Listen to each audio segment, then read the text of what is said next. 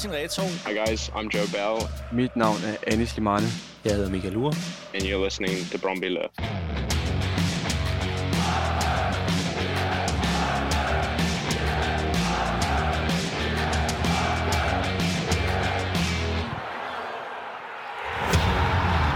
Landskampspausen er over os, og hvis det skulle være gået nogens næse forbi, så kan man jo øh, tune ind på stillingen i Superligaen. Den kommer i hvert fald til at fortsætte med at se sådan her ud ind til øh, næste søndag. Så nyd det, venner. Brøndby ligger nummer et, og øh, derfor har vi også, eller det er sgu ikke, fordi vi ligger nummer et, det er, fordi der er landskampspause. Vi har mulighed for at, øh, at lave nogle special podcasts øh, til jer, og i dag har jeg øh, sat mig i Vilfort Lounge på Brøndby Stadion, og det har jeg sammen med dig, Frederik Birk. Du er assistenttræner i Brøndby IF. Velkommen til. Tak for det. Og tak fordi du har lyst til at være med igen. Jamen, tak fordi jeg må. Du var jo med os på, øh, på Deadline Day, Birk, ude i, øh, i formatbiograf i, øh, i Ballerup, hvor vi fik talt lidt om øh, ja, den udvikling, der har været i, øh, i spillet øh, i den her sæson. Men der, det, det er jo fortsat siden, så jeg synes, nu skal vi snakke videre. Jamen altså, da du, øh, da du skrev til mig, om jeg ville deltage, så var det jo sådan set med sådan en dejlig fornemmelse af, yes, lad os lige forklare, hvad det egentlig var, vi prøvede at sætte i søen, og, og hvor vi så også er nu. Så, så der er mange øh, gode historier at fortælle heldigvis. Ikke kun fordi vi har fået pointene, men også fordi spillet har udviklet sig i den rigtige retning. Det kommer vi til at tale meget mere om i dag. Først skal jeg lige have præsenteret vores hovedpartner i Brøndby Lyd. Det er Arbejdernes Landsbank. Det er takket være Arbejdernes Landsbank, at øh, jeg kan tage ud en øh, torsdag morgen og for eksempel lave en udsendelse som, øh, som den her. Så, øh, så tak til AL Bank for at, øh, at tro på os. Vi fans, vi tror også rigtig meget på jer lige i øjeblikket, øh, Det er der vel, øh, det er der vel god grund til. En ting er at, at ligge nummer et, øh, men, øh, men som du selv sagde, så spillet øh, har også set rigtig godt ud. Øh, jeg, vi, vi tager i den her podcast udgangspunkt i sådan udviklingen fra Deadline Day, øh, fordi det var der, du var med sidst. Hvis man gerne vil høre lidt om tankerne omkring det, der skete inden, så kan man gå tilbage og finde den udsendelse, vi lavede øh, på Deadline Day. Den ligger både som video på YouTube, og den ligger i, i, i podcast-feedet. Øhm, hvad, øh, siden, siden transfervinduet er lukket, hvad har I haft mest fokus på øh, der, Birger? Hvad, hvad er det, der har fungeret så godt? Jamen, jeg kan huske, at vi sidder og snakker sammen sidst, Nana, der kommer det jo på bagkant af, som jeg husker det, tre sejre, ikke sandt? Lyngby hjemme, Midtjylland ude, og så havde vi den kamp Vejle. i Vejle ude, ja. Og øh, det var jo det, der gav grobund for, at vi kunne tage en snak om, hvor vi ligesom havde fået landeholdet der. Og det er jo ikke, fordi jeg skal gå for meget dybt med det, men bare for at sætte rammen for, hvad det er, vi ligesom kan tale ind i nu. Så havde vi jo set et hold udvikle sig i en retning af, at vi var blevet stærkere i den første fase. Øh, specielt opbygningsspillet var blevet mere sikkert. Og den vej igennem havde vi jo øh, på en eller anden måde fået skabt en højere grad af dominans og kontrol i spillet, der gjorde, at vi den vej igennem var konkurrencedygtige. Så snakker vi to jo lidt omkring, at Jakob havde en rolle i den del, og Daniel var kommet ind i sit spot og spil derfra. Men jeg husker også, at du sagde til mig, men at nogle gange havde du fornemmelsen af, at det måske lige blev langsomt nok, at der manglede sådan lidt mere tempo i spillet. Og det, der, der stemte jeg jo i med det samme, så jeg giver dig fuldstændig ret i den analyse, fordi specielt efter den Vejle-kamp, der så vi jo et spil, hvor de havde indrettet sig meget på os, netop af den årsag, at vi var blevet bedre i fase 1. Det var i hvert fald det, der var min analyse på det tidspunkt. De, de tog nogle øh, pasningskanaler ud til, til Daniel og til, øh, til Jakob og til, øh, til Nikolaj, og så var det ligesom Henrik, der fik lov at lave spillet derude. Der var det jo der var det jo bare sandheden, at i den kamp, der strandede der rigtig, rigtig meget spil på vores højre side på, på, Henrik, øh, på Henrik Hækheim, uden at vi virkelig fik, øh, fik udviklet på tingene. Og jeg, jeg husker, jeg sagde til dig sådan med lidt, lidt, lidt, lidt, lidt tryk på stemmen, jeg siger, at vi mangler acceleration i spillet. Det er accelerationen... Husker jeg. Ja, kan du huske det? Ja. Øhm, og det er den, vi skulle have indarbejdet. Det vil vi brugt rigtig meget tid på op mod den Randers-kamp og få, få søsat nogle af de, øh, de, kan du sige, signaler i spillet, hvor når vi får brudt nogle linjer på modstanderens første pres, hvad er det så, der skal ske for, at vi kan få sat noget tempo øh, i, i spillet over feltet? Jeg, jeg kan faktisk huske, at jeg sad og smilede lidt, da vi sad den første halvleg. Det var ikke, fordi du sad på, på skuldrene af mig, men det var jo nogle af de ord, jeg havde efterlyst i den podcast, der lige pludselig udspiller sig i den første halvleg. Så behøver vi ikke snakke så meget om, at der var en anden halvleg, der var, der var dybt uinspirerende. Det er jo så, hvad... Vi førte 3-0. Ja, ja, men... Øh, man må sige, at over den periode, siden vi snakkede sammen sidst, der har vi jo fået skabt et noget mere levende offensivt udtryk, hvor vi har fået sat noget fart over feltet, når vi har evnet fra en rolig første fase at komme forbi modstanderens organisation, for dem sat længere ned.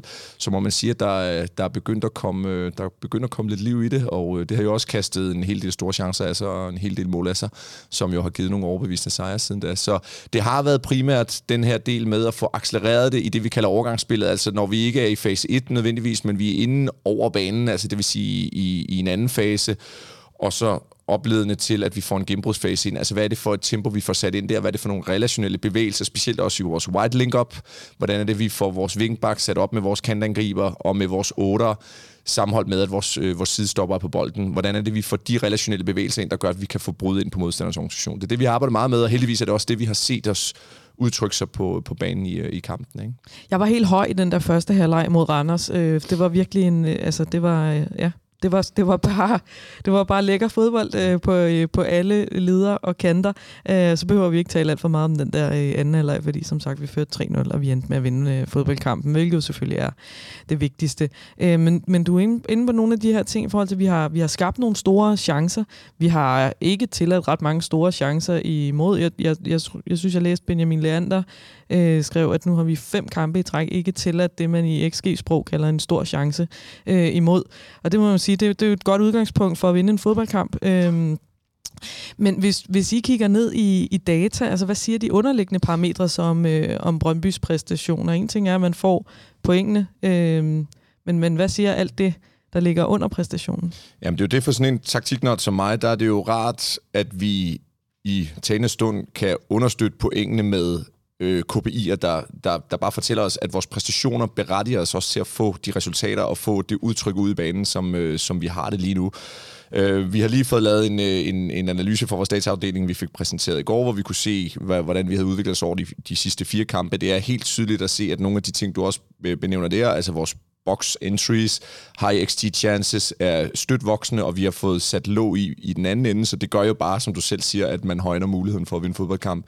På alle de offensive parametre, som vi typisk vil kigge ind i, hvor meget zone 14 får vi, får vi angrebet, hvor meget... Ja, zone 14, bare lige til. Øh, hvis, du tager, øh, hvis du tager feltet på banen, og så den, det område, der ligger ude for en feltet. Det er i virkeligheden en dobbelt box. Ind yes. i det område der, kan du få sat nogle pasninger ind og få sat noget spil derindefra, så er der gode muligheder for at få skabt gennembrud eller, eller attraktive muligheder for ja. de, de gennembrudsspil. Ikke?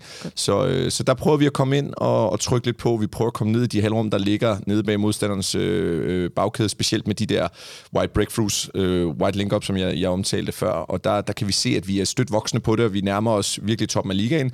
Faktisk ligger Nordsjælland stadig og, og slår os på, på, på en del af de parametre stadigvæk. De har så manglet lidt på den der effektivitet, og det der med at få skabt de der store high XT chances.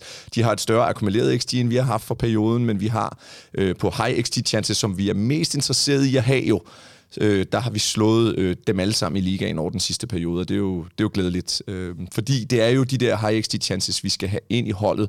Altså, når vi tager den der snak, og det, det har jeg fornemmelsen af, at i fankredse er det også kommet ud, det der med XG-begrebet har jo, har jo levet længe, og noget man går op i for at kigge lidt på nogle underliggende parametre til, hvordan performance har set ud.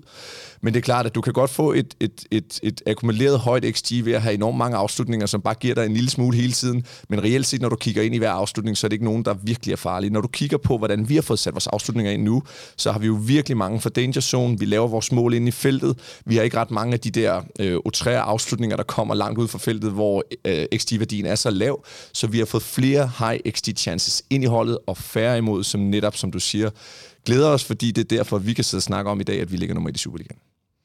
Ja, øh, hvad... Øh, hvis man så... Øh, bare, jeg blev bare nødt til at sige, at det er ikke for at rause nogen, men det er sjovt, vi har jo også talt om de der øh, mærkelige skud udefra, ikke? Blas og Rado, ikke? Ja. Øh, dem har, altså, Blas er jo så et andet sted nu, men Rado har I fået lært ikke at tage de der mærkelige, øh, mærkelige skud. Ja. ja. Jo, men altså, det er jo, det er jo, det er jo altid en talsættelse. Jeg har også været i et hus før, hvor, øh, hvor der, var, der var nogle træner, der brugte begrebet lad være med at afslutte ude for det, altså den øh, det, som jo er, kan du sige, buen på feltet, medmindre du har fået licens til det. Og det vil så sige, der kan jo også være noget resonemang i, du siger, hvis du har en spiller, der har det spark, der kan det, øh, hvis han kan sætte et par stykker ind derudefra, så højner du også hans værdi, så kan der være et salgspotentiale der. Det var i hvert fald det, der var rationalet for det, det hus, jeg har været i før. Men det er klart, at set ud fra spillet sådan øh, statistiske logik, så bør du jo prøve at spille chancerne større. Det er jo heldigvis det, vi har, har evnet at gøre i vores genbrugsspil over den sidste periode. Ja, det har øh, set rigtig godt ud i rigtig mange kampe. Øh, hvis, hvis man skal finde en lille bitte smule malurt, så, øh, så er det jo, at, øh, at vi har haft lidt svært ved at sætte en helt god kamp sammen. Øh, eller så alligevel. Det, det kan vi jo så tale ind i nu, for der, der har jo alligevel været nogle kampe, øh, hvor det har været øh, tæt på 100, øh, snarere end det har været en halvleg. Øh, hvornår har vi været tættest på at sætte Øh, nu vil jeg ikke sige den perfekte kamp, for den perfekte kamp findes ikke, men, men det, som, som du vil sige er en helt god øh, kamp sammen. Øh, jamen jeg, jeg, jeg vil starte med lige at knytte en kommentar. Jeg deler din opfattelse af, at der findes ikke en perfekt kamp, og vi, vi kigger jo altid nøgternt på, at uanset hvor godt det måtte have været, og hvor god en følelse der måtte være for, for din stol, eller for, for, for fanskarens stol, så er det klart, at vi, vi, øh, vi kigger jo altid ind i, hvor der er nogle optimeringsmuligheder. Øh, så, så den perfekte kamp lever, lever øh, meget, meget, meget sjældent. Jeg har ikke oplevet det nu i min korte tid. Jeg er også nogen træner, men lad os se, om det kommer en dag. Det håber vi på. Det er det, vi arbejder hen imod i hvert fald. Men, men vi skulle kigge på, hvornår jeg har haft en følelse som assistenttræner om, at her var der sådan en helt støbt performance, hvor jeg sådan havde følelsen af, at det der, det var, det var bare, der var bund i tingene så synes jeg faktisk, at vores AGF-kamp, og jeg ved godt, der er det arbejde bare, at vi selvfølgelig spiller en mand i overtal, så den kan være lidt, lidt let købt at sige, at den ligger der, men der er alligevel noget i, hvordan vi bærer os ad sådan på kan du sige, udstråling og mentalitet i den fodboldkamp, øh, fra start til slut, hvor jeg synes, vi er totalt i kontrol. Den starter altid hektisk mod, mod, mod AGF. Det er jo dueller og lange bolde, og så kommer der nogle indkast og nogle set pieces, sådan noget, du skal, du skal håndtere det første kvarter 20 minutter, men, men vi begynder jo faktisk allerede at tage en lille smule fat i spillet, inden han får øh, udvisning deres, øh, deres keeper, og de må, de må skifte Jesper ind. Øhm, men jeg vil sige, den måde, hvorpå vi spiller det overtalsspil i godt nok en lang periode, synes jeg var virkelig, virkelig på et fornemt niveau. Vi var i total kontrol, vi havde greb om alle sekvenser af spillet. Vi, øh, vi spillede tålmodigt, når vi skulle, vi accelererede det, når vi skulle, vi fik lavet de mål, der skulle til. Jeg havde virkelig sådan en fornemmelse af, okay, det kan godt være, at vi spiller 11 mod 10, men vi har fået flyttet os her, fordi her var der virkelig et dominant blokguldhold her, der styrede øh, begivenhederne uanset hvad, og vi har prøvet før. Jeg vi skulle kan... altså ikke længere end et par måneder tilbage på samme stadion, øh, for at se et andet udtryk. Jeg siger bare, og der kunne sagtens ligge spøgelser og alt muligt andet, der, der lå og, og gemte sig for, for den kamp, som vi alle sammen husker. Her var der bare en total anderledes følelse. Jeg var så rolig på bænken, og jeg havde fornemmelsen af, at, at vores drenge derinde, de havde bare greb om det hele her. Så der synes jeg, vi, øh, vi, øh, vi, nærmede, os, øh, vi nærmede os noget der. Hvidovre var vel også, synes jeg, ah, der giver, altså som, som forsvarsministeren her, blev jeg lidt gal på, på, på drengene til sidst, fordi vi giver nogle chancer, vi ikke, vi ikke skal give. Vi, vi, vi, vi bliver lige lidt sloppy på nogle af vores principper her, og på, på intensiteten i det, vi laver, men, men, men overordnet set, så skal vi jo vinde den fodboldkamp endnu større. Vi er jo også mere eller mindre i kontrol, men også mod modstandere, som vi mål på, på kvalitet, jo bare er, er bedre end med, med al respekt for vores, vores venner øh, øh, for videre ikke? Ja. Øh, hvad så, hvis vi taler højeste topniveau, er vi så, at, snakker vi så Randers og Derby? Øh. Ja, jeg, jeg synes, den der Randers gav jo sådan et, et, et skub virkelig i den rigtige retning, men der var Randers også et svært sted, øh, så jeg, jeg synes jo, at den første halvleg, vi spiller mod FC København, synes jeg er, øh, var, var, var virkelig, virkelig stærk. Altså i den tid, jeg har været her i hvert fald, øh, synes jeg, det var en af de mest overbevisende halvleje, vi har haft mod, øh, mod, øh, mod, øh, mod FCK.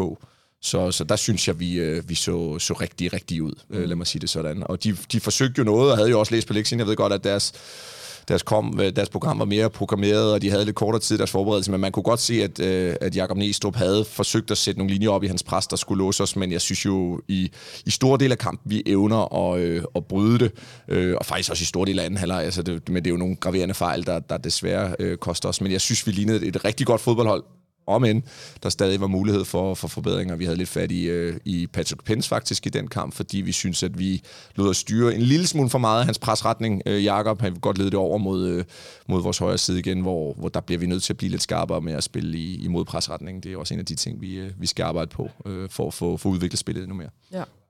Øhm, men i de her kampe, Randers og FCK, der kommer vi jo ud og, og ser væsentligt anderledes ud i anden halvleg. Altså, hvad, hvad er din forklaring på, på det? En ting er jo selvfølgelig øh, Randers-kampen. Der, der er måske noget mentalt i, man fører 3-0. Øh, men, øh, men modstanderne ændrer måske også noget. Altså, jeg synes i den kamp mod, mod FCK, altså jamen, jeg, lad, os, lad, lad os gøre Randers færdig først, for den kan vi gøre rimelig hurtigt færdig. Der, der vi får en 3-0 ved pausen, og hvis vi husker rigtigt, så har Kvistgården en kæmpe chance i starten af anden halvleg. Og jeg har ikke fået det verificeret for spillerne, men jeg har fornemmelsen af, at der sker et eller andet der, hvor jeg tænker, Nå, hold da op. Er det så let bare lige at gå igennem til den til 4-0? Og så er det som om, der forplanter sig noget. De laver en lille ændring i deres centrale midtbaneled, der gør, at vi, vi bliver nødt til at skubbe op med nogle flere folk for at få sat pres på bolden, hvor det var lidt nemmere i, rent strukturelt i første halvleg. Men der vælger vi jo så bare at sætte os lavt ned og blive passiv, og så lade dem spille. Og så mister vi fuldstændig grebet af initiativet og får givet set pieces væk, og de får også lavet øh, det her, det her mål her, som vi jo selvfølgelig var meget utilfredse med. Men, men for mig startede det jo med, med en mentalitetsændring, der skete for os. En ting er den der taktik, der sker på banen, som selvfølgelig kan twerk lidt for, for nogle positioner positioner i spillet, og det er jo noget af det, jeg sidder og nørder meget med og tror meget på. Men sagen er jo også den, at der skal jo, der skal jo give slip, specielt når vi spiller med den back five, som vi gør. Fordi hvis vi bare sætter vores midtbandled lavere ned, så bliver vi jo også flade på vores femmer, og så lige pludselig så kommer der jo til at være et par folk frem i banen, der skal ligge pres på alt for mange spillere, så de ikke kan få trykket ind. Og det var det, der skete. Vi tillod jo simpelthen, at de store helt indlæg ind i hovedet på os og bare spillede udenom vores første pres, netop fordi vi allokerede for få spillere til den, den, første, fras, øh, den første presfase.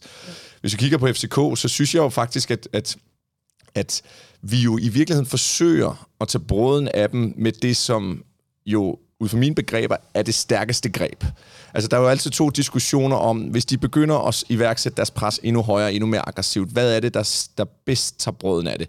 Er det, at du tør spille de korte pasninger og lade dem rende rundt i det cirkus der, hvor du lader bolden bevæge dig med en hastighed, og deres presintensitet skal jo bevæge sig med en tilsvarende stor hastighed, så kan du virkelig tage brøden af et fodboldhold, hvis du er sikker i den fase.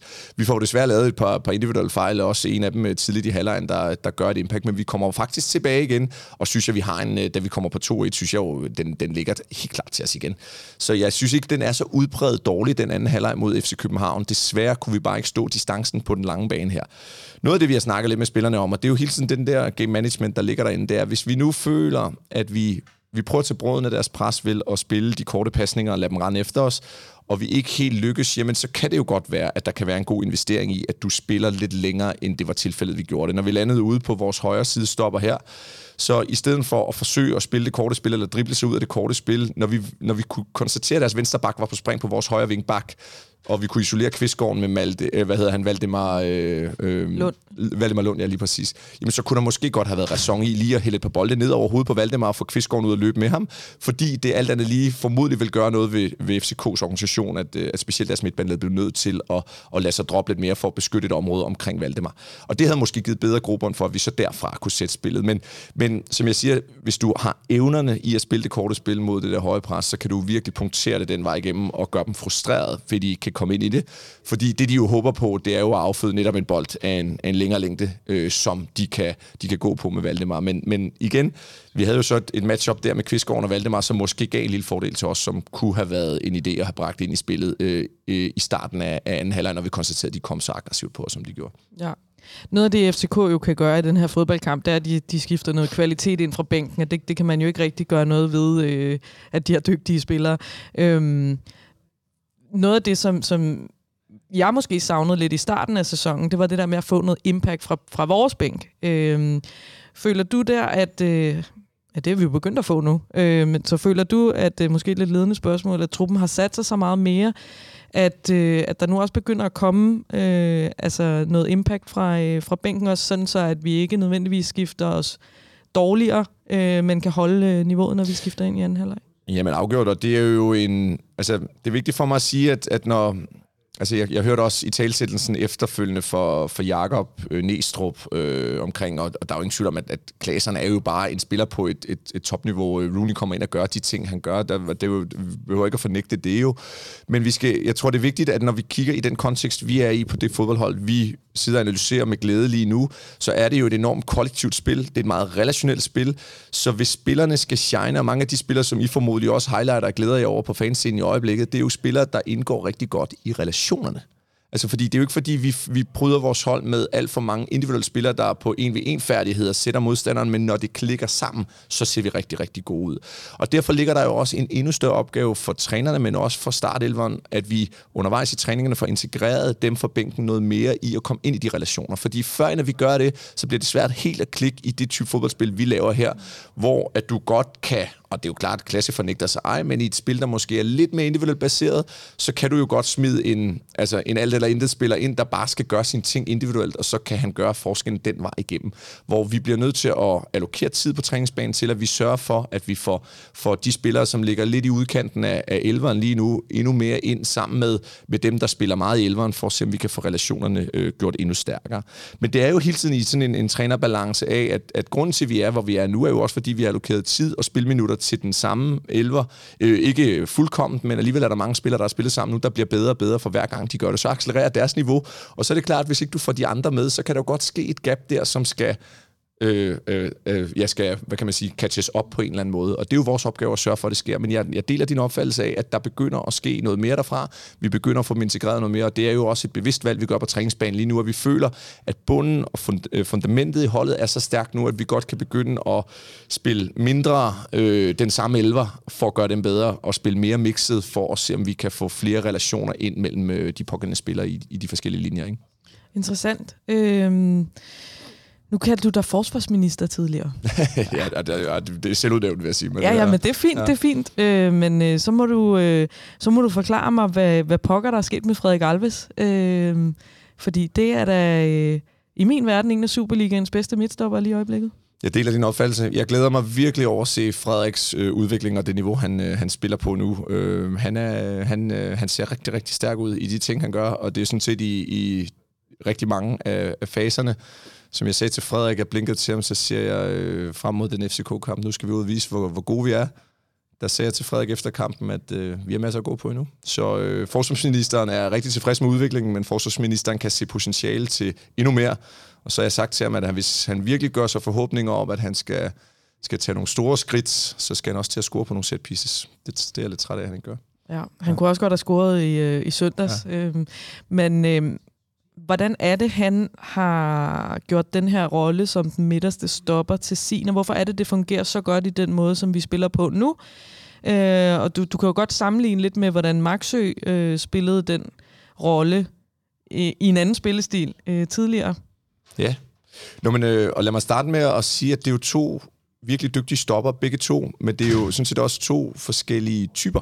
Altså, og man kan jo når man skal vælge den der centrale stopper i tremandsforsvar, så har du jo, altså så kan du gå på to strategier typisk som træner, hvis vi skal tage sådan nogle arketyper. Enten så vælger du øh, ham, øh, kan du sige, øh, anførtypen, øh, anførtypen, der er velkommunikerende, velorganiserende, øh, relationel, har brug for folk tæt på sig, men kan styre tingene omkring sig, og der har du jo, der har du jo korte afstand til hinanden i en back five, fordi du har to sidestopper meget tæt på dig, og du kan jo få et midtbandled, der også ligger tæt på dig.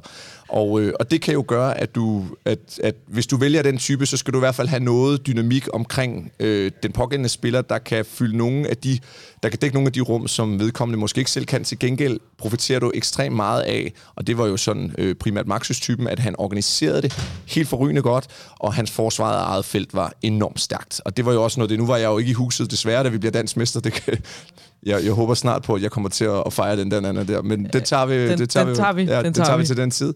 Men, øh, men det er klart, det jeg så udefra, da jeg sad i FC Nordsjælland dengang, det var jo at se en, en defensiv organisation, der også i det, i det lave forsvar virkelig så stærkt ud. Og der synes jeg, vi, vi, øh, at, at der var min klare opfattelse, da jeg kommer ind i huset efterfølgende, at, øh, at Maxø spiller en ekstrem stor rolle i, i den del af det så kan man sige, at Alves er jo en anderledes type, fordi Alves, uh, Alves er ikke kommunikerende, han er ikke en, øh, en anført type, han er egentlig ikke en, en vel, øh, eller en, en, en type, der sådan organiserer sit fodboldhold på den måde, men han er jo lidt mere den der atletiske profil, hvor han på fysik, power, fart og evner en mod en kan dække ekstremt store rum på banen, fordi han kan klare sig i de dueller der. Øhm, og øh, det har jo gjort noget andet ved fodboldspillets logik for Brøndby, fordi hvor når du spiller med en type som Maxø med alle de topkvaliteter, han har, hvis du skal gøre Max allerbedst, så skal du sætte et, et forsvarskoncept eller et spilkoncept, der hjælper ham til ikke at skulle dække for store afstande, men til gengæld, hvis afstanden ikke bliver ret stor, så er han måske den allerbedste til at være inden for de korte afstande, hvis han har nogle folk omkring sig, han kan styre. Hvor vi med Alves jo netop kan sætte et spil nu, hvor vi øh, vi plejer at sige sådan i fodboldtermerne, at vi kan angribe med korte distancer, men vi kan forsvare med lange distancer, fordi vi har ham liggende som den centrale. Og det I jo kan se på spillet, det er, at vi jo skubber spillet ekstremt højt op, når vi trykker modstanderen, og vores restbalance, den står jo enormt højt på banen, og det tør vi jo primært af den årsag, fordi Alves han har den fart og fysik til at kunne dække de rum ned, der ligger, blandt andet bag, om det så er, er eller Henrik eller Jakob, der, der ligger og spiller det.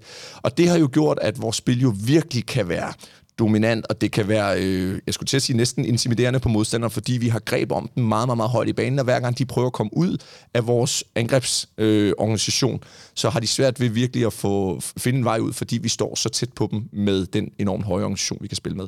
Så det har jo hjulpet os til at komme et stykke hen af i den retning, hvor Jesper gerne vil tage det hen, netop med, med, med Alves' profil. Og så synes jeg, og det er jo noget af det, jeg glæder mig allermest over, når jeg roser om, det er, fordi den der pakke har vi kunne se længe. Det var sådan set bare et spørgsmål om, hvornår vi fik den foldet ud. Der ligger jo noget om integration af en spiller, der ligger noget om den mentalitet, der også skal være ved at træde ind i den her fantastiske klub, på det her fantastiske stadion, med det pres, der ligger i Brøndby. Alle de her ting, der skulle være et ledet spot åben, øh, da Maxø forlader. Der har været mange omstændigheder, der har gjort, at det har taget lidt tid for, for, for Frederik at komme ind. Men når vi tager fat i Frederik på træningsbanen og prøver at bede ham om at flytte sig på specielt sådan noget som spillet med bolden, så har han jo virkelig taget skridt i den del af spillet også. Og igen vender jeg tilbage til, min tese er, min analyse er, at det hjælper ham, at han har sin fart og sin tryghed i sit 1v1 forsvarsspil til at kunne trykke spillet lidt højere op, fordi han spiller uden ret meget bekymring, fordi han ved, hvis han skulle smide den i et relativt risikobetonet for, eller øh, opbygningsspil nu, hvor han tager den forbi modstanderen, nogle gange tager han jo også sin race op i banen, han sætter nogle pasninger ind igennem banen, som godt kan, kan være med en smule risiko, men fordi han tør stå tæt på modstanderen, så bliver pasningerne en kort afstand, bliver de svære pres på, og så kan vi udvikle spillet omkring Daniel Vast derinde. Så der er enormt mange ting, der peger en flot retning, og det kommer primært, fordi han selvfølgelig er modtagelig, men også fordi han har givet noget i sin fysiologi, der hjælper ham til at kunne flytte sig på de andre parametre. Men lige præcis det her taler også ind i noget, som jeg, som jeg synes, jeg ser. Jeg er ikke fodboldanalytiker, men øh, nogle gange, når vi sidder og laver de her optagter til, øh, til Brøndbys kampe, så bliver jeg spurgt om at, at pege på en nøglespiller for Brøndby. Og det synes jeg er blevet enormt svært, fordi jeg synes, vi er blevet enormt alsidige. Og jeg synes, vi er blevet... Øh, jeg, jeg tror, jeg plejer at sige, at det må være enormt svært for modstanderen, øh, fordi vi har mange tangenter at spille på efterhånden. Jeg ser jo et Brøndbyhold, som lige pludselig, det er ikke kun de to sidestopper, der kan spille bolden op. Hvis de bliver lukket ned, så kan Alves tage den med op. Øh, vi kan finde øh, Vas op på midten, eller en midtbanespiller lidt højere. Øh, vi kan også spille den ud på nogle vindbaks nu i, på en anden måde, end vi kunne før, som øh, ikke er bange for at tage den med frem, øh, som, som kan spille 1-2, som kan sætte en mand. Vi kan finde Wallis. Øh, Øh, vi kan finde Ohi, der dropper ned. Vi kan finde Kvistgården i dybden. Altså, er det, er det helt er det helt galt, det jeg ser? Nej, jeg deler din opfattelse. Altså, det er jo det, der er rart ved spillet lige nu. Det er, det er jo... Øhm, det er altid, jeg, jeg deler din opfattelse, og jeg synes lige præcis også, at noget af det, vi prøver at træne ud i spillerne i helheden, det er jo, jamen altså, Ja, selvfølgelig er der mange, der har fokus på Daniel Vast lige nu. Det giver god mening, fordi Daniel jo er øh, ham, der orkestrerer det for centret, og modstanderen har jo også læst på lektien, og de har også læst på, at Jakob har en god venstrefod. Det kan vi jo se, men vi skal jo gerne gøre vores hold så gode, så hvis de vælger at, at prøve at sætte nogle linjer ud øh, ved at trykke presset i en retning, jamen så er der nogle andre spillere, der kan, der kan udvikle det. Men det kommer jo for, at vi har nogle spillere nu, som jo øh, i en højere grad, end vi har haft i den tidligere tid, øh, øh, er mere boldfaste og bedre kombinationsspillere. Øhm, og det værer sig jo også, øh, jeg deler din opfattelse, øh, sidestopperne, centerstopperen, vores to wingbacks er jo mere boldfaste og mere spillende og mere relationelt spillende, end det har været, øh, når, når Blas har spillet den. Øh, Mensa har jo i højere grad skulle anvende en, en trussel på, på nogle bevægelser og noget fart i højere grad. End, han har også haft sine driblinger ind i banen, men det der relationelle kombinationsspil er jo, er jo en, en anderledes type end det, som, øh, som, som Sean har bragt ind. Så jeg deler din opfattelse om, at der af, at der er, der er flere øh, strenge, hvorpå vi kan åbne modstanderne, og forhåbentlig bliver vi så fulde, at det bliver svært for dem, fordi fodboldspillets logik er jo, at vi kan ikke dække alle rum ned, men øh, de bedste hold, det er jo dem, der så kan udnytte de rum, der, der bliver efterladt af modstanderens øh, defensive valg. Ikke? Og en af de ting, I måske har, har skruet lidt på i den her sæson, det er Ohis øh, rolle på det her Brøndby-hold. Øh, han øh, kommer jo ind i sin første sæson og scorer en masse mål, og øh, det har han jo også gjort i den her sæson, efter han lige skulle i gang. Øh, men han bliver nogle gange bedømt lidt hårdt, når han ikke scorer. Øh, har I ændret på noget i forhold til, til Ohis rolle i, i opspil? Vi talte også lidt om ham der på deadline day, men der var det, der var det lidt, fordi han havnede i nogle andre positioner, end jeg synes, han gør nu.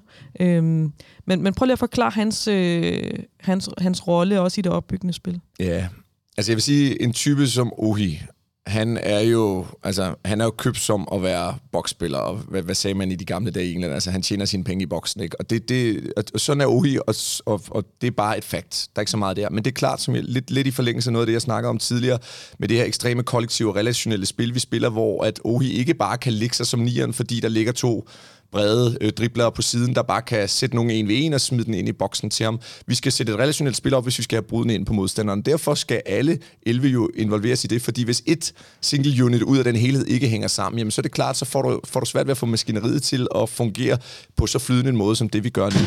Så der spiller Uhi jo en, en lige så stor rolle, som alle de andre gør, uagtet at han selvfølgelig allerhelst, hvis det nok stod til ham selv, skulle ligge den i den danger zone og lave sin mål fra, fordi det er der, han har sin, sin udbredte spidskompetencer. Indiskutabelt. Men vi skal gå lidt mere i dybden med, hvad det er for nogle instruktioner, han får i spillet. Så, øh, så kan vi jo starte defensivt. Jamen det er klart, det er jo typisk ham, der starter vores første pres for det centrale område. Og det er jo en beslutning af, hvornår holdet samlet, på hvilke triggers kan vi gå, øh, aggressiviteten i det, få skåret noget af, sørge for, at vi kan skabe et defensivt nummer op, så der er jo en vigtig rolle for den centrale spiller i vores defensive organisation på den del. En ting også, som, som jo måske nogle gange kan blive glemt lidt, men det er jo alle de balancer, vi træner, vi sidder og kigger ind i, det er, at han spiller en vigtig rolle for os på de defensive situationer i sin forreste zone her, hvor at nogle gange, når vi kigger lidt ud på bænken, og vi måske synes, der skal noget frisk blod ind på, øh, på, på spidsen derop, og det bliver diskussion om det lige skal være Ohi, eller det skal være Kvistgården, eller det skal være begge to, så er det klart, så er der jo også en skil til, hvad for en balance øh, rammer vi i forhold til de defensive standardsituationer. Nu er vi heldigvis over en, en lang periode, faktisk siden vi, vi rykkede i strategien øh, for et år siden, hvor vi jo virkelig har haft en, en, en, en redelig start på, på den del med så mange. Jeg kan ikke huske, Christoph gav mig statistikken forleden dag. Det var det en 7-8 mål på de første 10 runder, eller sådan noget, vi jo indkasset i sidste ja. sæson. Ikke? Og nu ligger vi på 0 eller 1, ikke? Ja. Jo, det kan jeg skal ja. jeg, Nå, men fred det. I hvert fald Randers scorer et, kan ja, jeg huske. det mener men, jeg også, øh, ja. Men altså, i forhold til, til sådan, hvor vi ligger... Ja, der er kommet Ah, der er kommet Nu skal jeg passe på. Nu råder jeg rundt i de data der. Vi har siddet med meget data på de, på de sidste par dage her. Men sagen er den, vi ligger væsentligt bedre på den del, og der spiller Ohi også en rolle. Og det er klart, når vi kigger ind i, at vi måske fører en, en fodboldkamp 1-0 eller noget andet her på vores egen hjemmebane, så ved vi også, at de standardsituationer kan blive enormt crucial øh, og kan blive kampafgørende for os. Og det er jo klart, da vi, da vi, da vi, da vi skifter forleden dag mod Viborg, der er der måske også nogen, der konstaterer, hvad vi sætter ind af, af højdemeter, da vi tager Wallis og Ohi ud. Der kommer Håkon og, øh, og Suzuki ind, og der smider de altså nogle, nogle jern ind Viborg-drengene, der lige pludselig fylder op i den boks til sidst, hvor vi jo godt kan se, okay, på setpiece-balancen kommer vi til at miste noget, men vi håber på, at Suzukis, øh, hvad hedder det, sikre fødder kan gøre, at vi ikke får ret mange hjørnespark imod, og det er jo de der øh, kalkulationer, der er. Men der er i hvert fald en rolle der, som Ohi øh, udfylder rigtig vigtigt i den forreste, øh, forreste zone på vores defensive standarder. Med bolden, øh, der for uden det at lave mål i boksen, som vi gerne vil have ham til, og vi vil gerne have ham til at lave endnu flere, end han har lavet nu, så vil du jo ofte kaste din angriber efter om de enten skal være gode, øh, kan du sige, på bagsiden af modstanderens bagkæde, altså det vil sige i dybden af spillet, eller de skal være gode på bagkæden, altså ligge og binde noget op, eller de skal være gode i en eller anden droppende funktion, så de kan være med til at videreudvikle spillet, altså sådan en, en false nine i sin ekstreme stil, men også en angriber, der starter på linjen, men dropper ned for at give en, en link-up mulighed. Og der har vi jo to relativt alsidige angriber, som ikke er enten det ene eller enten det andet. Men det er klart, at Kvistgården har måske lidt mere ind bagved, end, end Ohi har, i hvert fald i det etablerede spil. Ohi kan faktisk godt løbe omstillingerne, men, men måske ikke lige så meget i det etablerede spil. Men vi skal jo bruge ham en del til netop at operere på linjen. Fordi jeg tror også, jeg nævnte for dig i podcasten sidste gang, at, at nogle gange så glemmer vi lige at kreditere de to her deroppe for at tage noget, noget attention, der giver, at Nikolaj Wallis for eksempel kan komme i de, i de rette positioner. Og når vi gerne vil have, have Nikolaj til at være en dygtig spiller mellem linjerne, så kræver det jo også, at der er et par angriber deroppe fra, som, øh, som evner at, at trykke lidt på den bagkæde og binde noget op for dem, for at give dem, øh, give dem øh, den plads der et af de steder, hvor jeg synes, vi skal udvikle os, og jeg, jeg, jeg tror egentlig, at du ser det, når du også ser det fra din stol, at vi at der er jo sekvenser af spillet, hvor vi forsøger at sætte dem i os under kæden, altså i en link-up-funktion, men jeg synes virkelig, vi mangler at Øh, altså, vi, vi har masser at gå på på den del af spillet. Der er for mange boldtab, der strander på manglende relationer og manglende tekniske færdigheder, når vi prøver at spille vores midtbaneled forbi for at ramme angrebsledet, for at komme i støtte, for at vinde spillet over.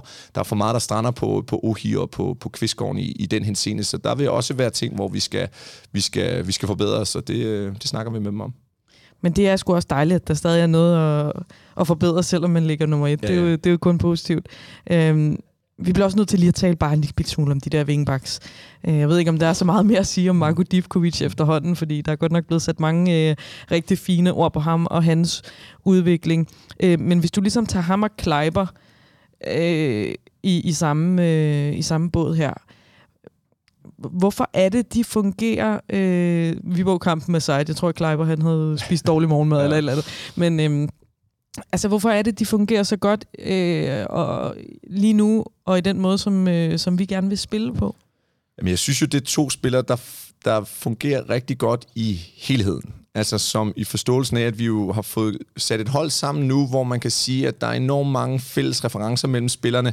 Øh, en gensidig forståelse, men også en stil, som som passer spillerne, men som spillerne passer også stilen, øh, om jeg så må sige, eller varetager stilen. Øh, de er jo boldsikre begge to, så de kan indgå i noget af det overgangsspil, som vi snakker om tidligere. Altså hvis der er nogle andre rum i banen, der bliver lukket ned, så kan de indgå, men det er jo igen stadig, skal vi huske på, nogle relationelle spillere.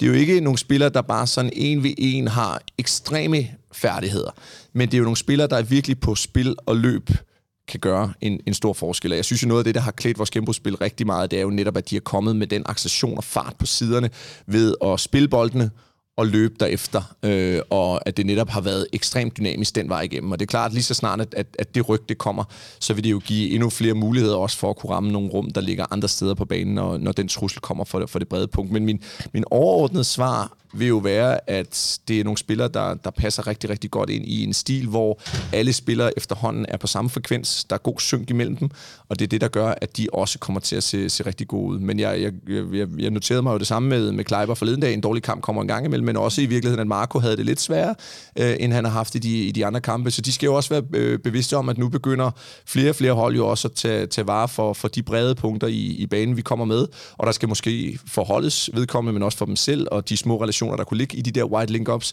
skal findes nogle nye løsninger på, hvordan vi, vi bliver ved med at sætte trykket for, for siderne og komme, komme igennem dem. Men det er klart, at de gør det jo ikke alene, fordi det, det taktiske øje vil jo se, at de ikke ligger alene ude i bredden af banen, for havde de gjort det, så havde det været et andet, så havde, havde vi ikke set det på samme måde, fordi det ikke er deres typer, men vi får jo øh, vi får nogle otter bredt ud, vi får nogle angriber bredt ud, og vi får nogle sidestopper op og spille med dem også, der en gang imellem løber igennem, som giver dem nogle andre muligheder at spille, så det er jo lige pludselig nogle relationer mellem 3-4 spillere, der, der, der kommer til at, at gøre en forskel, hvor de heldigvis har været, været, været rigtig genbrugsstærke i den del af, af, af det relationelle fodboldspil.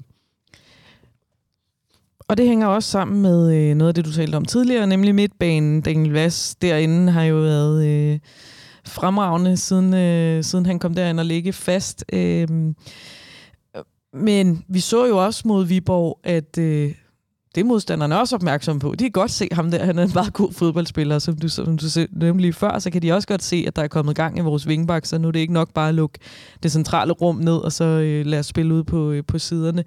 Øhm, så så, så hvad, hvad, hvad tog I ligesom med af læring fra den her Viborg-kamp, for eksempel, i forhold til at sige, jamen det, det kan da godt være, at, øh, at Randers allerede har siddet og kigget på den her øh, kamp, og vi vil, vil forsøge at lykkes med nogle af de samme ting, som Viborg lykkedes med i, i første halvleg?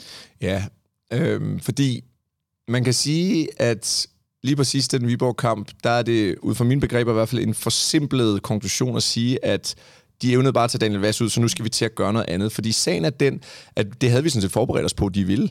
Og det har vi forberedt os på, at der er flere hold, der vil øh, de andre kampe, hvor det ikke har været lige så i øjenfaldene, at han er blevet markeret ud på den måde, at han ikke rigtig er kommet så meget i tiden, som, som han ellers har været.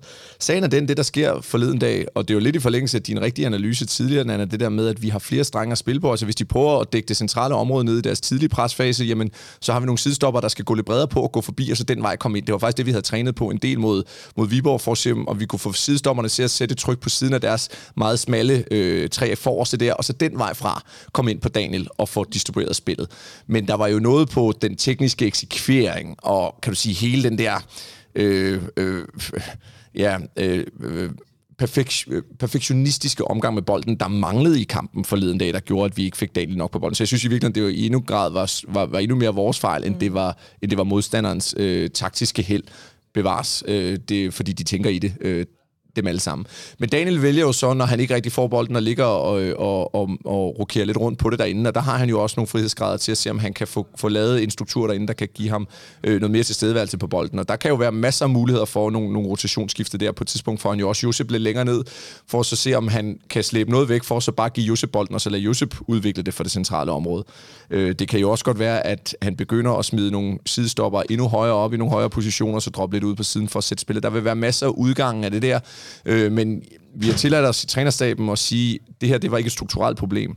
det var simpelthen et problem på vores egen individuelle tekniske eksekvering af, af, af fodboldspillet i den pågældende kamp, som vi skal blive bedre til. Fordi havde vi været skarpere på det, også når jeg ser kampen igen, så var det ikke fordi strukturerne i at kunne sætte Daniel noget bedre i spil manglede, men der var simpelthen for meget i spillet, der ikke var, var godt nok og stærkt nok på, øh, på, øh, på den boldbesiddende del af, af, af vores kamp forleden dag.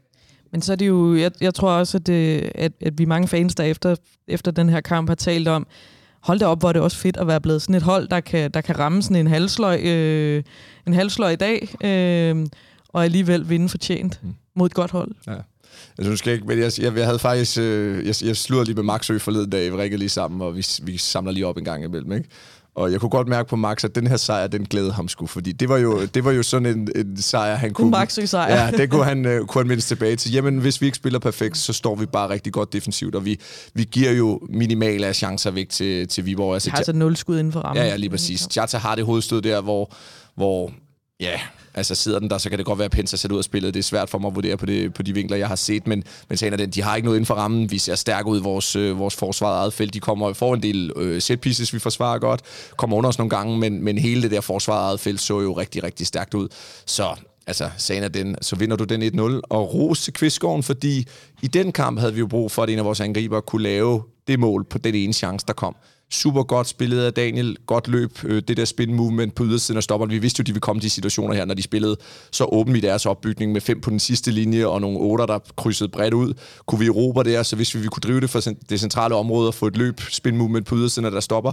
Det er excellent sat op, men, men den afslutning, han leverer der, øh, var dejlig, var rigtig skøn, og et lille skud ud til vores målmandstræner også. Han har jo kigget, kigger jo altid meget på modstandernes keeper jeg tror godt, Kvistgården vidste, at der var en risiko for, eller en chance for, at øh, Lukas ville sætte sig på, på den der, så det var et dejligt chip, der gik ind i kassen. Så, øh, så det var jo en af de kampe, hvor vi havde brug for at vinde på en, en top-aktion for de forreste folk, men også på en rigtig, rigtig solid defensiv. Og det skal vi huske på, det er jo det, er jo det der giver, der afler sejre, det er jo, når vi kan spille til 0 så ofte, som vi gør. Og jeg synes jo også, det er interessant at se, at vi er blevet et hold, som kan vinde på forskellige måder. Altså, vi kan vinde sådan en kamp og på, på en stærk defensiv og noget individuel kvalitet, når der er brug for det. Vi har vundet øh, kampe, hvor vi har domineret gennem 90 minutter. Vi har vundet kampe, hvor vi har vippet dem øh, til sidst. Altså, der, der, der, der er sgu, øh, ja, der er sgu kommet bund i det her øh, Brøndby-hold. Vi skal, vi skal slutte lige om lidt, øh, Birk, men, men jeg vil også gerne lige høre dig til, øh, hvis vi bliver på midtbanen. Mathias Greve har desværre været skadet en stor del af, af, af 2023. Øh, har haft lidt svært ved at komme ind i sådan et kontinuerligt øh, forløb. Øh, han er måske på papiret mere en type, I gerne vil bringe øh, ved siden af Ves, end Radosevic er i forhold til spillet med bolden. Men hvad er det, hvorfor er det, at Radosevic er kommet ind her på det seneste, har fungeret så godt? Mm. Øh, alligevel, når vi kender både Josips øh, begrænsninger, men også hans øh, evner, særligt uden bolden. Altså, har I twistet på nogle ting i forhold til hans rolle kontra når Greve spiller den, for eksempel? Jamen, det, er, altså, det er jo interessant. Øh det, du siger omkring Josep, fordi altså, først alt vil jeg godt sige, at jeg har enormt stor respekt for, for Josep og hans evne til igen og igen og komme ind, og så performer han bare på et endnu højere niveau. Altså når han får et, et lille hook, og, og egentlig føler måske, at han er berettiget til stadig at spille, han ikke har spillet sig af, men der bliver, der bliver truffet noget fra trænerstaben i forhold til, at der skal lidt, noget lidt mere boldspillende typer ind for at skabe noget synk der, så vælger han alligevel bare at vise, at han godt kan, kan, kan erstatte det lige så snart, øh, lige så snart Greve går ud. Men jeg synes jo, der er noget, altså der er nogle, der er nogle nuancer. Der er noget på dataen, der viser, at vi, øh, vi over de seneste par kampe er blevet lidt skævvredet i vores opbygning mod vores venstre side i højere grad end den fase, hvor Greve spillede. Så der er jo en tendens til, at der alligevel er noget, der, der bliver ledet lidt, lidt væk fra Josep og lidt over i, i i, i den anden side. Og der skal vi gerne se, om vi kan få den der øh, helhed i, at vi kan true begge rum lige så meget. Så der er stadig noget at gå på. Men jeg vil sige, at vi har jo faktisk arbejdet lidt med tanken om Josep lidt højere i banen før. Øh, fordi at når du har de kompetencer, som Josep har, og nogle af de begrænsninger, han også har i sit spil, jamen så synes jeg jo faktisk ikke, at sekserspottet passer ham helt perfekt. Fordi sekserspottet skal jo virkelig være en, en spiller, du ser det lidt i FC København. Hvem vælger de lige nu? øh, hvem vælger vi lige nu? Når du vil spille et boldbesiddende fodboldspil, jamen, så skal du have en, en, en meget, meget, meget sikker positionel spiller derinde, der, øh, der kan ligge de rigtige afleveringer, men som også kan ligge og, og finde rum ind og ud af de der vinkler, altså den der fine positionering, der ligger inde bag modstanderens første pres. Og det er jo ikke der, Josep har sin, sin styrker. Til gengæld, så kan du jo slippe ham enormt meget fri, lidt højere i banen, både i sin aggressivitet i spillet mod bolden og på genpresfasen. Altså, hvor mange situationer tæller vi ikke for eksempel mod, mod Hvidovre, hvor de aldrig kommer ud igen, fordi han bare kommer ind og smasker til, tager bolden, spiller den fra, og så kan vi iværksætte angreb derfra. Så du kommer faktisk til dig på flere af de der sekvenser, hvor du ikke skal lukke nettet som det sidste led i dit genpres, men du faktisk skal være den første, der klasker på her. Og det ligger jo godt til ham på en lidt højere position som 8. Frandrup gjorde det jo en del som 8 også i, øh, i, i mesterskabssæsonen dengang på den position. Altså Frane havde jeg jo også på akademiet, både som 6 og som 8, men han nød jo at komme op på 8'eren, fordi han jo virkelig kunne få lov at give slip på den genpresfase. Og så ligger der jo det i det, at når du kommer lidt højere i banen, så er der ofte, du vil sige, at det er jo svært at vinde i de mellemrum. Ja, både og. Fordi der er jo dels det her med, at risikoen ved et boldtab er det mindre, fordi du vil altid have et midtbanelag, der ligger under dig, der kan genpresse fremad på det. Så det går jo i virkeligheden nok, hvis det sker, hvilket også synes at have givet Josep lidt mere ro i kroppen. Det næste er jo så, at når du spiller et led højere op, så vil du altid have en støttemulighed eller to, der ligger i dit midtbaneled. Så det vil sige, hvis Josep er i tvivl, så vil Daniel jo kunne ligge og afhjælpe ham på nogle støttepositioner, og det fakt, at Daniel jo og ham, de kigger meget efter, gør jo også, at de rum, som plejer at være mindre i det, i det mellemrum der, de faktisk er blevet lidt større nu, fordi at der er mange, der allokerer øh, kan du sige, øh, midtbane attention til, til vores forum, fordi Daniel ligger derinde. Så jeg synes, der er mange ting, der er gode, og så kan man sige meget om Josep, men han har jo en maskine af Guds nåde. Og når han kommer i sådan et halvrumsbevægelse i starten af kampen mod Hvidovre, jamen så får du jo også et svar og han har jo en fin fod, der ligger over de der 15-20 meter. Han kan sagtens spille de bolde der. Vi så også den der bold til Uhi i AGF er jo topspillet, så han mangler jo slet ikke kompetencer på den del af det, og han vil gerne løbe det, og hans timing er fin, og hans forståelse er fin for den del af det. Så jeg synes jo faktisk, at 8'eren passer ham bedre end 6'eren, hvis du spørger mig. Så er det klart, når vi skal forsvare noget og krige noget hjem til sidst, så valg Jesper lige at, at ændre på ham og Vas. Så det kan også være, at vi går to i bunden, hvor han kan ligge og forsvare foran stopperne, hvilket han er rigtig god til. Men igen hænger helheden jo sammen, fordi hvis vi er tilbage til at sige, at det var Andreas Maxø, der havde spillet vores centerstopper, så kunne det godt være, at vi blev nødt til at spille med Josep i det spot. Øh, jeg har sagt til dig tidligere også, at Rasmus Lauritsen har rigtig godt af at have Josep foran sig, fordi han kan dække store rum foran sig, så at det ikke bliver lige så stor afstand både på, på det rum, der ligger foran og bagved, som, som Rasmus eller Maxø skal forsvare. Men lige nu har du jo en Alves, der ikke behøver den samme, øh, kan du sige, tyngde i, dit, øh, i din defensive organisation foran sig, fordi han kan dække større, rum, øh, dække større rum selv, og det har jo frigjort, at Josep faktisk kan bruge al sin energi og sin kraft lidt højere op i banen. Så øh, personligt synes jeg, og men han formodentlig stadig ser som, som defensiv midtbanespiller, så synes jeg, at hans kompetencer fitter bedre til 8'eren end til 6'eren faktisk i det spil, vi vil spille nu. Meget interessant, og, og øh, ja, Birk, det har generelt været rigtig interessant at dykke lidt mere ned i, øh, i de gode præstationer, der har været, men også at høre, hvor der stadigvæk er noget at, øh, at gå på i forhold til udviklingen af, af det her fodboldhold. Sæsonen er lang. Øh, vi må se, hvor, øh, hvor det hele ender. Øh, man må gerne drømme stort. Jamen altså, øh, jeg har faktisk tænkt over undervejs i den her, i den her samtale, vi har haft til hinanden, fordi du er glad, jeg tror, vi alle sammen er glade i øjeblikket, fordi vi har set nogle performance, der udvikler sig. Men sagen er også den, at vi fik også lige en øjenåbner mod Viborg her, hvor vi siger, okay, hvis vi ikke er på toppen af vores games, så bliver det ekstremt bøvlet. Vi glæder os så til gengæld over at vinde sådan en bøvlet kamp, men, men det her var jo ikke en performance, vi kan, vi, kan, vi, kan, vi kan drømme på baggrund af. Det skal være langt stærkere end det, vi gjorde forleden dag. Så jeg vil bare, jeg vil bare lige minde os selv om, øh, at, øh, at det er jo en ekstrem lang sæson. Jeg ved godt, jamen altså for syv kamp siden, der der, altså, der skulle vi svare på 1200 spørgsmål, og nu skal vi, skal vi så svare på nogle andre spørgsmål, og sådan er den her fodboldverden, men jeg vil bare mane til besindighed at sige, at vi skal jo blive ved med at arbejde benhårdt i vores proces, og der er masser af ting i spillet, vi kan gå på. Altså, som jeg sagde til dig tidligere, vi skal blive langt bedre til at spille mod presretning, ikke lade os styre modstanderen. Øh, vi skal få integreret vores angriber bedre i vores link-up-spil øh, for den sidste linje, både den forberedelse, men også den relationelle forståelse, der er. Der er masser af ting i spillet, der skal udvikle sig, hvis det skal være langt og bæredygtigt, det her. Og så er det klart, at hele den proces, som vi også har været omkring med at få integreret dem, der ligger lige ude for 11 lige nu, bliver vigtigere og vigtigere, fordi sæsonen bliver længere og længere. Øh, karantæner, øh, karantænerne kommer tættere på, skaderne øh, kan vi risikere kommer tættere på her frem mod, mod, mod juletid.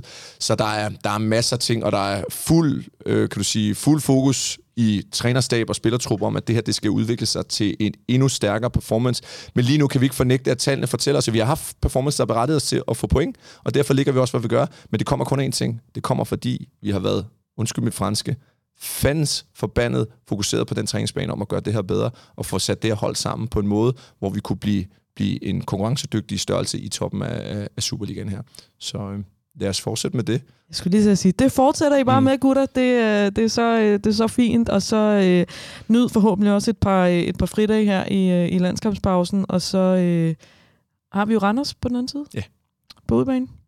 Yes, jamen øh, så øh, ses vi i øh, Randers. Og Birk, tusind tak, fordi du havde lyst til at være med her og uddybe lidt øh, omkring præstationerne. Tak fordi jeg må komme. Tak til vores hovedpartner, Arbejdernes Landsbank, og også tak til jer selvfølgelig derude, som øh, har lyttet med. Der er meget mere Brøndby Lyd i næste uge, så stay tuned, og vi lyttes ved.